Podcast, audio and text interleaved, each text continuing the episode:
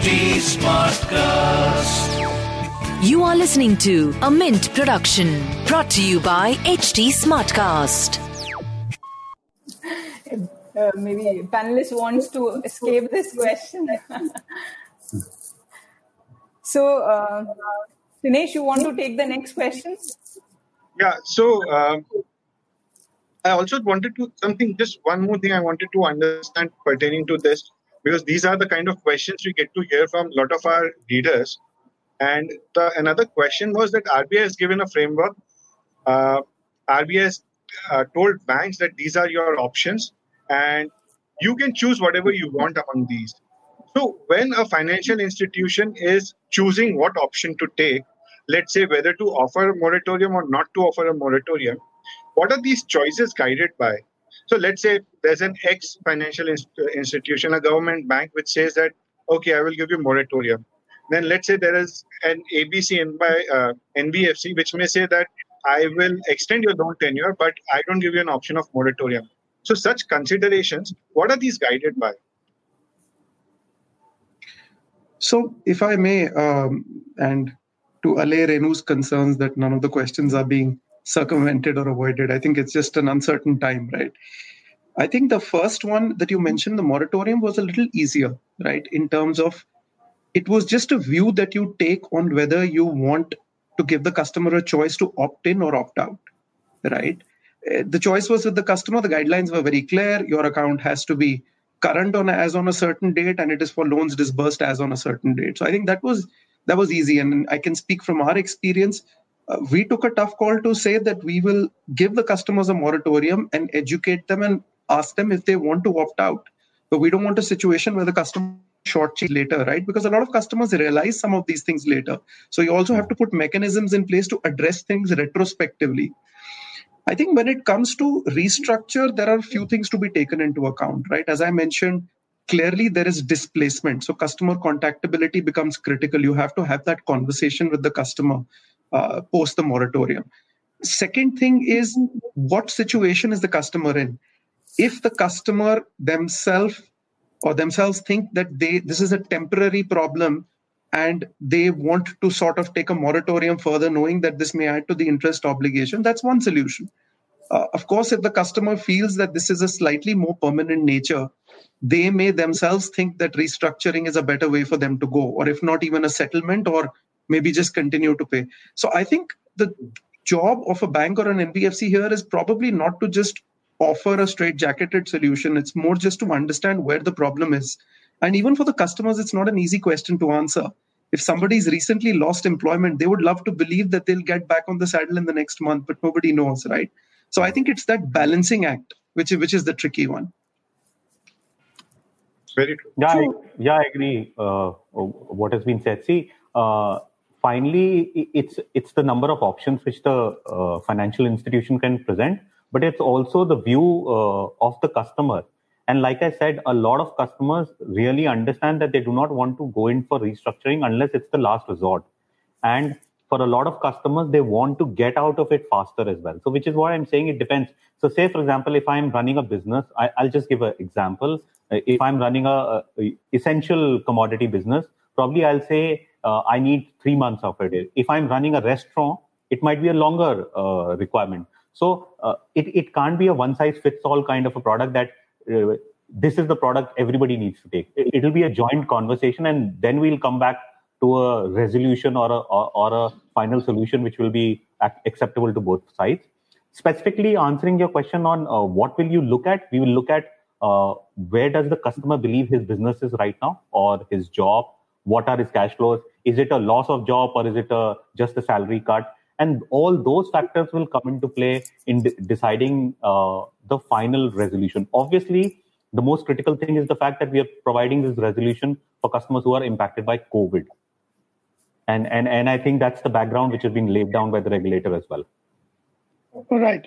Okay. So so you you will need to assess that prima facie that the person has been impacted by covid it could be an msme could be a salaried individual and Unlike moratorium, it is not a binary solution. There will be multiple options. Are you giving, like we spoke about, a principal moratorium, a principal plus interest, a step up, step down, whatever, tenor extensions, so on and so forth. So there will be multitude of options available, and there will be some amount of, if I may call it, underwriting involved for one to assess. You know, unlike moratorium where you could have just done your risk segmentation internally and based on that uh, went ahead with you know whether to allow someone to opt in or opt out. Here it will be more evolved process, which which would need to be factored. Okay, so uh, so far, uh, what has been the demand like for restructuring of loans? So far, I'll days, tell you why the question because most of the banks who uh, whose comments have been published in the papers have said that they haven't seen much demand uh, as yet. So that's why the question that how's how's the demand in your experience? Yeah, I read about the outgoing chairman of SBI stating that total restructuring could be limited to 20,000 crores, and I was actually surprised. Uh, I'd be very yes. happy if it is limited to that amount in the industry. But uh, earlier, so like I was mentioning earlier, there was one set of customers who, you know, who were already waiting, or maybe who were a little bit more aware, or who possibly are more impacted by COVID. So they've obviously come knocking on the doors uh, to the customer service and various other channels that we have saying we need moratorium.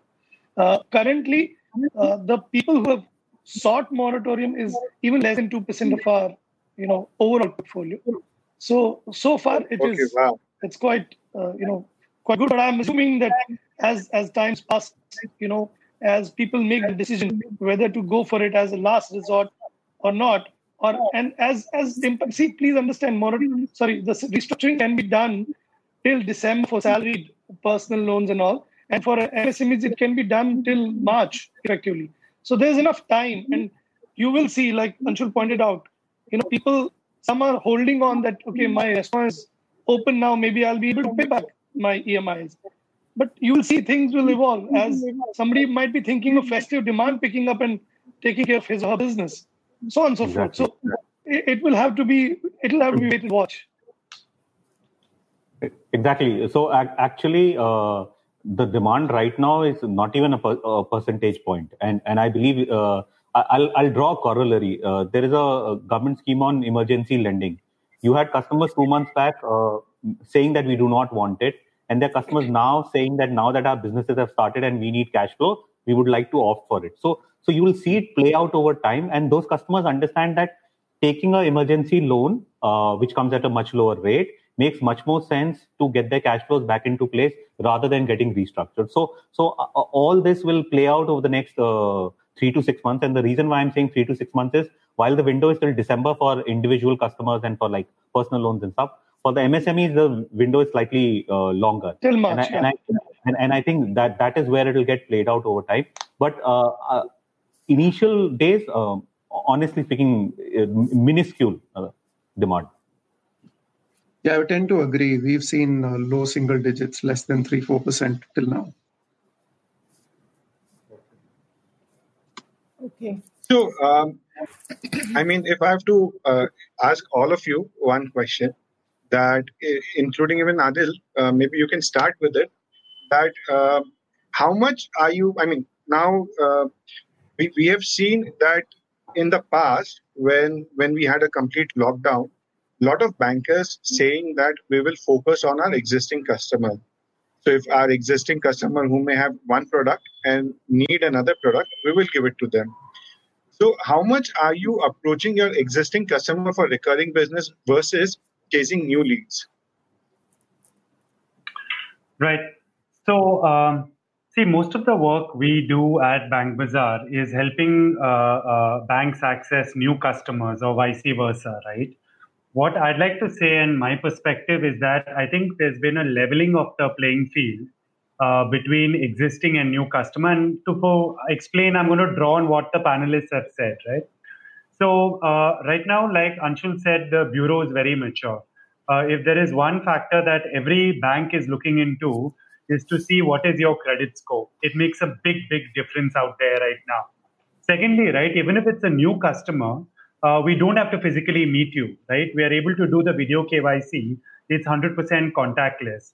Uh, what I'm seeing, right, uh, is the demand for new customers uh, is starting to come back. Uh, and I think everyone realizes that uh, there are so many millennials out there. these people might be Uh, uh, you know, uh, taken a loan for a consumer durable. They might have taken some kind of short-term loan, and now they're ready for a credit card, or now they're thinking about auto loan, or now they're thinking about a personal loan. I'd say that technology has become a great leveler. the same kind of risk analytics and the same kind of technology uh, today, right, uh, using video KYC, the same kind of onboarding experience can be offered for a new customer. So I personally, definitely, from the BankBazaar perspective, see demand for new customers increasing. So I think uh, I think what is what is happening is that, and and having spent nearly a decade and a half in a bank, I can tell you this that, you know, the banks have an added advantage, right? And that added advantage is that they would have access to customers' bank account. And so therefore they would be able to see firsthand if the customer is impacted because of the pandemic, if the salary is being credited, or if the cash flows for an MSME are getting, you know, are drying up, or how how badly impacted it is. So that was also one of the reasons why the lenders were looking inwards, right? And that was more true of the banks than of the NBFCs. Uh, the second thing was uh, obviously, you know, for banks and for larger banks, the digital journey was always there for existing customers. While they spent time and energy and effort to build the digital journey for new to bank customers. For example, if you know there was to be a pipe set up with BankBazaar to do you know new business, and if it wasn't there, that required effort to be done. But my existing customers, my existing account holders, I could very easily, you know, reach out to them, and there was always an, uh, you know, internal cross-sell mechanism available. So, so one, the risk angle of it. Second, the feasibility or accessibility angle of it. Those two played out uh, nicely here, and which is why initially during the pandemic, people were looking at their existing customers. Of course, now most of the people are outreaching, uh, you know, to the new customers, and you know, business is trying to get back to normalcy in that sense. Okay. So I guess uh, if I if I can give that a shot from our perspective, uh, at least on the DigiBank side, we've always been an outsider. We didn't have the luxury of uh, a large base. So while being a bank, we've always seen ourselves as quite different, right? We always tried to look at designing for no operations, looking at the customer end to end, looking completely seamless journey, right? And these are not just words that we use. So for us, we'd imagined the journey both for existing customers and new to bank customers in a digital manner. Of course, there were some physical enablers which may be required. Now, we have not seen a change in focus because there was not too much of internal data that was prima facie being the core of the underwriting in any case. So for us, that view has not changed. For us, what now really depends is how new customers come back right? What is their first port of call? Because you got to understand from the customer's perspective, they may take a view and say, I may want to go to this bank or NBFC first. And this is when I'm comfortable. Speaking of personal loans, it's a, it's a very discretionary product. You talk about education, marriage, emergency, holidays. Holidays have dried up in a large sense of the word. So as demand comes back, I think there will be a lot linked to that. So just like for the banks, it's been a flight to safety, as we spoke about earlier. I think for the customers also, it's also been what's a logical choice for them. Uh, from our perspective, we haven't really made a distinction uh, as long as you know the lockdown has not uh, inhibited us to do so. Yeah, I agree, and uh, and I think we you need to look at slightly from a segment perspective. A lot of customers, say for example, in home loans, are reaching out to you to get their rates reduced. And if the customer is pristine on the bureau, uh, why will you not lend? So it's it's not about whether lending to an existing customer or a new to bank customer. Existing customers, obviously, you have incremental data available and it's easier. But I think that distinction uh, does not exist in the minds uh, as we move forward. And depending on segments, uh, new to bank, especially like Adhil was mentioning, cards is one space which uh, uh, I think will continue to grow. In fact, a uh, lot has been spoken about credit bureaus by all the panelists. I also want. I always. I mean, uh, we also spoke to. Uh, we also speak to credit bureaus, and they have spoken about uh, making available new tools to lenders. Talking about uh, newer analytics. Talking about giving robust big data. So, just wanted to understand. in the past eight months since the lockdown was announced, um, what are the kind of new tools, analytics, and things that offering that you have seen, uh, which must have come from uh, credit bureaus, which were not there available earlier. So, what are the new offerings they have come to you with? Oh, okay. So, uh, see, what has happened is a uh, couple of uh, new uh, tools were introduced by the credit bureau pre-COVID as well, uh, and the utilization of those tools has uh, gone up. So, for example, they have created, if you're talking about something specifically new, they've created new algorithms where you de- determine the structural resilience of customers. So, how the customer has moved or how his payment cycles have moved will help you determine whether the customer is a long-term good customer or, or, or in which bucket it lies aside to that, I think uh, uh, the bureau and the financial institutions now work so closely that our ability to uh, call on them for any kind of uh, uh, incremental analytics or for doing data scrubs to see what's happening, as, far as well as they telling us how our own portfolios keep on moving, has enhanced uh, over time. And I think a large part of it was seen in the COVID period because uh, given there was a pandemic, you realized the need and then you said, okay, fine, it makes sense to probably uh, use each and every tool and use it much on a much, uh, if I may say, regular basis rather than uh, say once a quarter or once in six months kind of a basis. So in that sense, the bureaus have been extremely helpful. See, what you need to understand is for a bureau, uh, there were two two major revenue fronts, right? One was new originations. It was big chunk, right? And second was, of course, depending upon the portfolio size, the revenue out of the portfolio. Now, since new originations dried up, it was natural for bureaus also to start focusing on the portfolio side. And which is why what Anshul pointed out, they came to all the lenders with a lot of, you know, uh, specific, pertinent uh, action points there. But I think, you know, uh, speaking dispassionately, I feel uh, bureaus could have done a lot more in this pandemic.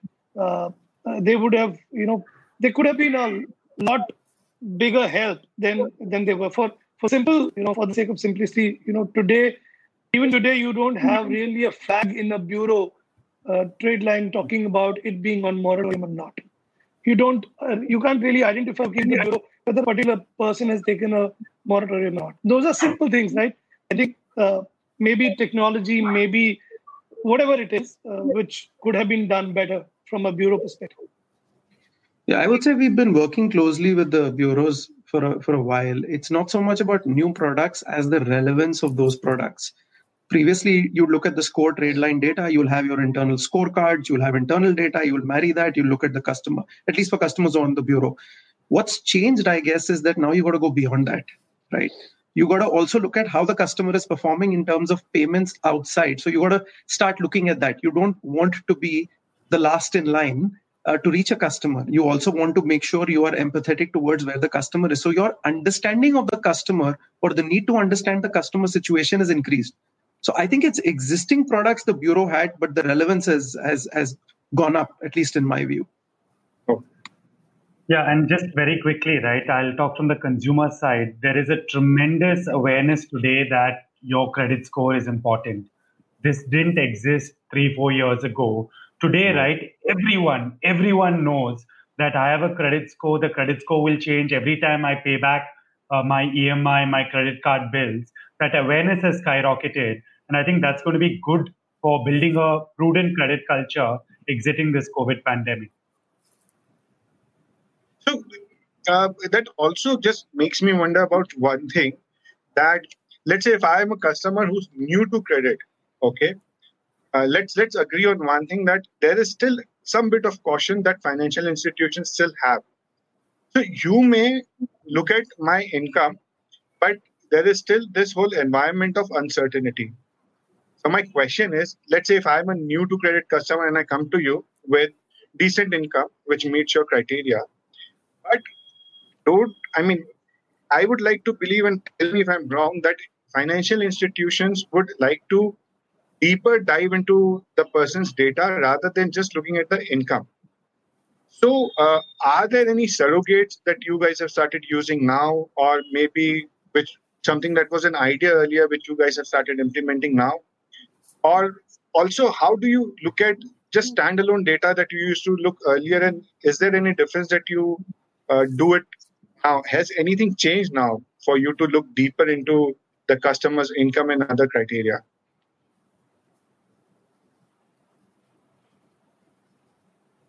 So I'll take that.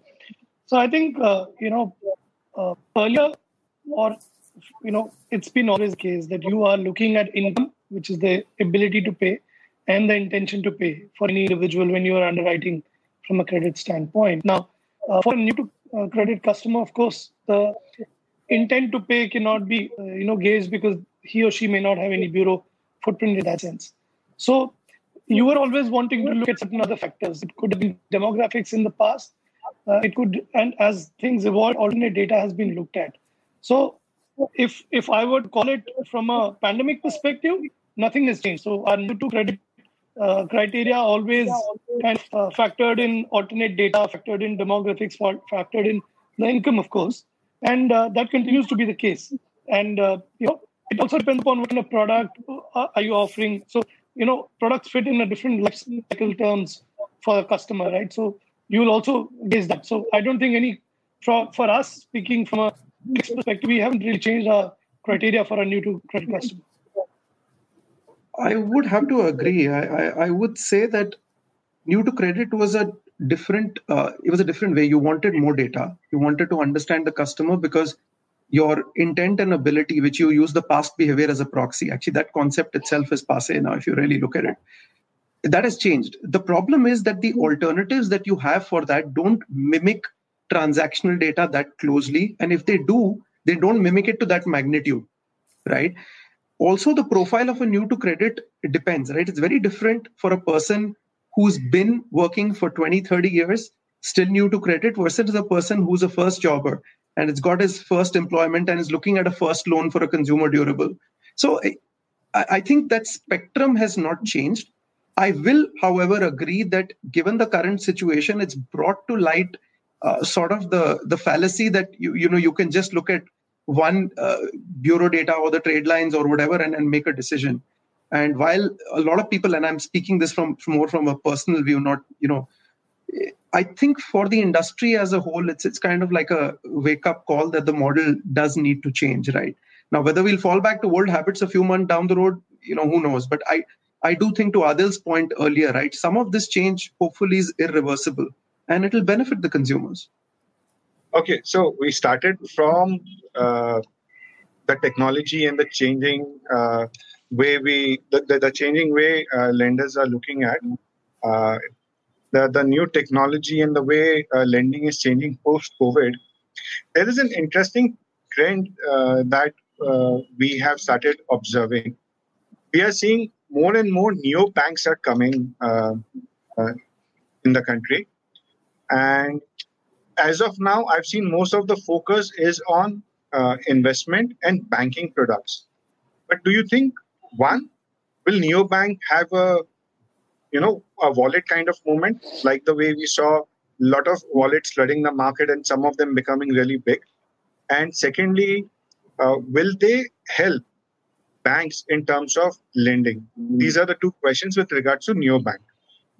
So i can respond with a general comment on that uh, Dinesh. sorry just a very quick one. Uh, sure. of course time will tell but i do think uh, the the challenge will be neobanks will come with no legacy systems right? So that's a big plus. No no set ways of doing things. That that's that's been an advantage, and, as I mentioned before, that helped us as well in the way we were looking at things. But what really will determine success will be how the overall revenue model stacks up. There are multiple products that a bank does, or different kinds of lending that an NBFC would do, or other products they would do. So to me, it would really be a success of the business model uh, more than you know just about neobanks coming in, and that we'll have to wait and see right? Uh, it also depends on how regulation shapes up. It depends on customer acceptance. And it really also depends on how we recover and how customers, what they take back from this pandemic, uh, right? Do they uh, change the way they bank? Do they stick more to comfort and something that they believed in as we recover? I think all those questions. So it, it, I know it directly doesn't answer your question, but I, I do think it's it's it's hard to take a view on this at this point. Yeah, and uh, Dinesh, I'd like to share my view just basis, you know, a decade of partnering and collaborating with banks at BankBazaar. I think there are two parts to it, right? One is can you engage and build a huge consumer base, right? Uh, and secondly, can you collaborate with the bank to give a value prop? What is the value prop? You're going to help them access new customers and you're going to help them access and build a profitable portfolio. I think the neobanks have to answer this question. And like Jasmeet said, time will tell, right? Can they build a sticky product, right? Wherein millions and millions of registered consumers are comfortable using the product because there's a value proposition, right? The, the product is able to help them manage something better. Uh, and secondly, can you then partner with the balance sheet builder such that the balance sheet builder sees value, right? New customers, like for example, at BankBazaar, 90% of what we give a bank is new customer to the bank. So it's always a very open conversation. They don't see us as competition. They're saying that fine, I have my own system for my customers, and now I want new customers, right? So I think if they can figure out these two building blocks, uh, you know, it could become interesting. I quite agree with Jasmeet and Adhil. So for a new bank to be succeed, regulation will have to play a huge part. We've moved, uh, you know, we've taken steps in the right direction. Uh, that's that's one. And after regulation, obviously, revenue dynamics will come to the fore, I just mentioned. And uh, those revenue dynamics, therefore, which product in terms of the life cycle will come first, which will come second. And of course, the typical fee-based product without having to take the risk of, you know, an NPA of that sort is obviously investment, savings, insurance, and that's why typically you will see those uh, things happening first. If you take an example of Nubank, uh, you know, which was which is still the largest uh, neobank in uh, you know Brazil. I think there it was cost leadership plus digitization. So digitization, I think, is a backbone here for any new bank to uh, you know survive and develop. Of course, then the you know, cost leadership. Again, in India, I think cost leadership is going to be very difficult, and yet we know cost leadership really matters in India because we have a very cost, uh, you know, uh, conscious customer base here. So so it's very difficult to predict, but I guess like every every adverse situation in 2008 9 crisis contributed to the Ubers of the world, the Airbnbs of the world. I'm sure this pandemic will also see the advent of new business, new you know, new organizations which will really disrupt the, traditional thought process of the business model. So we have uh, time for just one last question. Before that, Anshul, would you like to add anything to neobanks? No, I think I think everything has been covered. Okay. Um, one last moment. Let's start with Adhil on this. Um, so we have seen that uh, you know using technology in the past decade or more, uh, intermediaries in every segment, be it banking or insurance or other financial services segment, have really scaled up and become really big. Um, is this now the moment for intermediaries to do some kind of innovation to help banks, um, you know, uh, help banks with their lending? And have there been innovations happening? So, just wanted to throw uh, the panel open for this last question. So, for example, I think there have been some models which are tested or also probably put in practice where the intermediary and the bank share the risk on the loan. So, if you can just one by one, starting with Adhil, uh, answer this question about innovation from intermediary side. Sure, sure. So, uh, you know, uh, given that this is the last uh, question, uh, Renu and uh, fabulous. Uh, you've really pushed us on all these questions. Now, uh, I think that innovation is built, right? And I think I speak for everyone on this panel because all of us, you know, are partnering to see how this can be done. we're facing a, a, pretty large, expensive, complex problem. You have a hundred million digital consumers out there. No one person can build an engaged consumer experience with all of them. Not one person can give instant checkout to all of them. Not one person can give all products. Essentially, I think what we've done, right, is we've collaborated. We brought our strengths to play. The balance sheet builder brought their strengths. And I think we've truly, right, uh, increased access uh, and educated people on financial uh, products in India. So today, right, in the middle of a lockdown, I'm talking about April, May, you can't even leave your house you can get a credit card, like Anshul said, in minutes, right? Or you can get a personal loan, like Adit said, or you can get a, a quick business loan, like Jasmeet said. It is the product of collaboration. I don't think one uh, organization has done it. I basically think we figured out how to bring new people to the fold uh, and how to partner, right, in order to get the job done with high end technology. if I may just add, so one is what Adhil mentioned. The other perspective is that, you know, in a time like this, in the pandemic time, I think uh, the intermediaries, uh, that layer of, and, and, you know, and I would need to really, really commend uh, the likes of Adhil and everyone who have played such a huge, huge part in really making the customer aware and helping so many lenders reach out to the you know customers in different parts of the country. I guess what's what's important, what's critical is that you know intermediaries saw a break in the income, break in the revenue, right?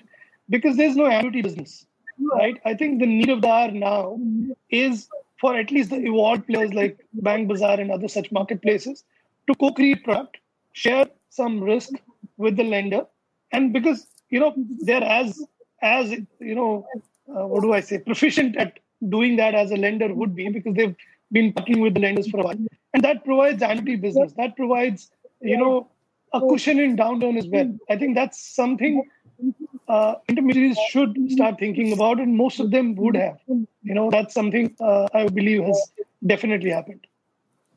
See, as a bank, uh, I think uh, partnership with various kind of intermediaries has been something which we've been working on for some time, and that provides you the opportunity to not only take things to scale geographically or to new customer segments. It, it, it helps you even when you're a relatively smaller institution reach out. So that has worked really well. But uh, let me answer it in a slightly different way. What kind of intermediaries do we need for the future? If we need to crack the digital, uh, if I may call the holy grail of lending to micro businesses or to more and more NTC customers, we need more data mm-hmm. intermediaries. We need to figure out a way by which uh, create probably something like a bureau to get access to telecom data, to utility data, data to insurance payment data, uh, transaction data of FMCG companies, buying of a shopkeeper. Now, I think those are the uh, uh, data intermediaries, if I may call them, who are required for making a massive wave or a change in the future. At least that's how we look at it.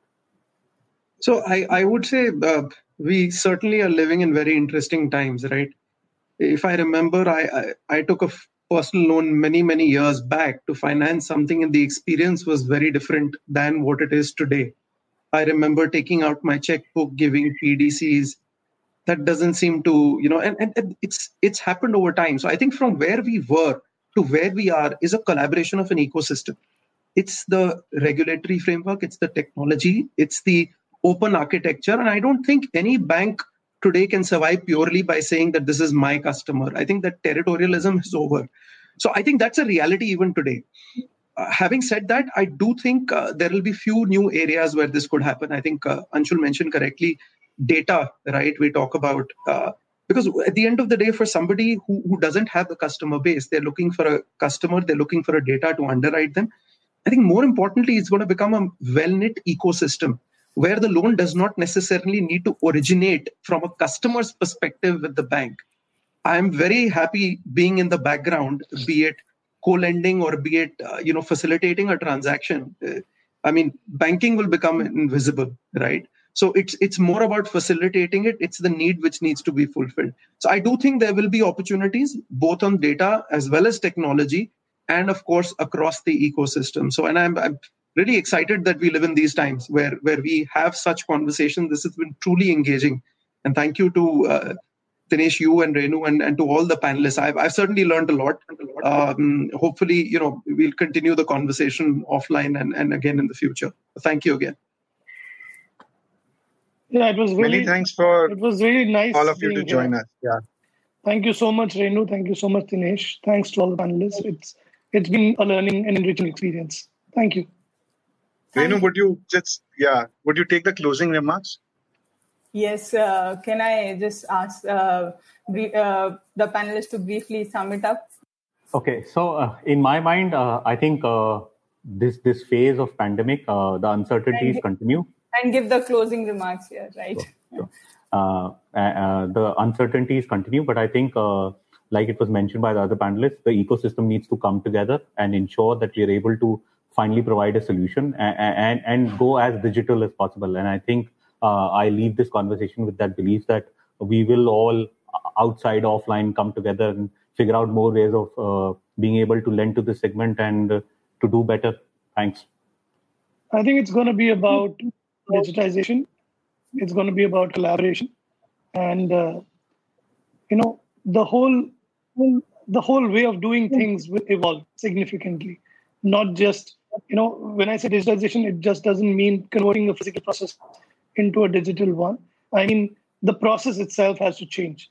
It has to be more productive. It has to improve throughput. I think trying times, very very uh, uh, you know effective times to learn new things and you know uh, exciting difficult at the same time so uh, and hopefully in the next two to three months we will also see you know almost 70 75% of the uh, revenue in the business come back so I, I, don't have anything more to add renu. I, I gave my views. I just thank you again. And i think next two three months uh, very very critical for us to see as we emerge out of this and how quickly the recovery is um, and any new trends that emerge. 2021 i'm super excited even though this is a largely depressing time but i'm excited about the future and hopeful and optimistic yeah yeah so i think where we we just clearly see paperless and contactless uh, as the future i think uh, from BankBazaar side just providing these services during the pandemic to our 50 million consumers right we think will be a very very exciting six months uh, for the rest of this financial year. This was a Mint production brought to you by HT Smartcast. HT Smartcast.